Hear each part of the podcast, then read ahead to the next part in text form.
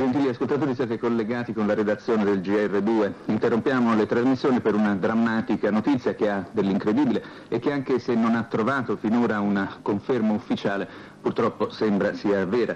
Il presidente della Democrazia Cristiana, l'onorevole Aldo Moro, è stato rapito poco fa a Roma da un comando di terroristi.